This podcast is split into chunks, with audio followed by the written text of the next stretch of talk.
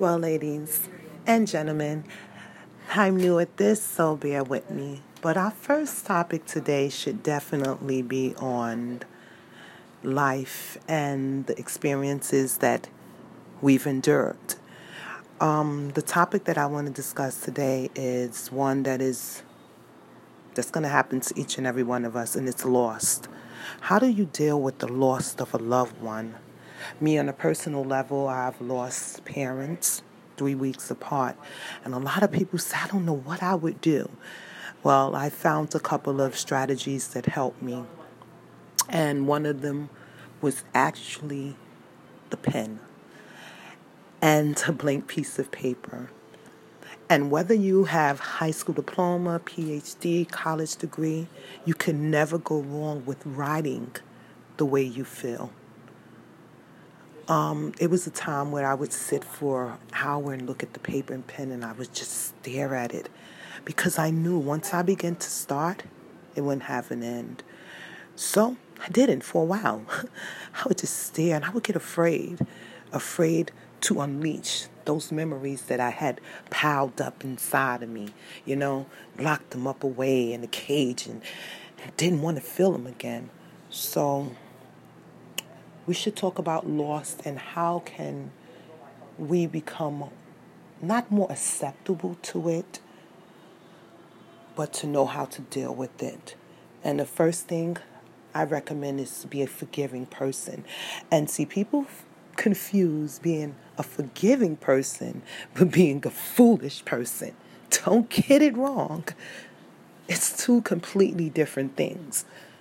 And hopefully, I'll discuss some more of that with you guys. And I hope that we can possibly get a discussion about these topics. And one of the things that I think people need to prepare themselves for is the end. It is very crucial to have life insurance. Crucial. And it's also crucial to reunite. Like I said, forgiveness is different than being a fool you know? So it's a level to what a person can do to each individual what they would tolerate.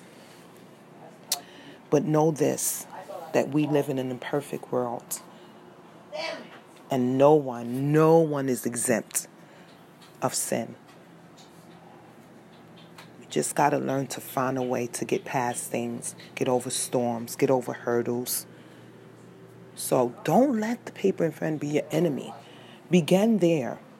Begin there. Just stare at it for a moment. Imagine the words. You know, when I began to write, the first memory that I had was losing my mom. That was something that I needed to get out.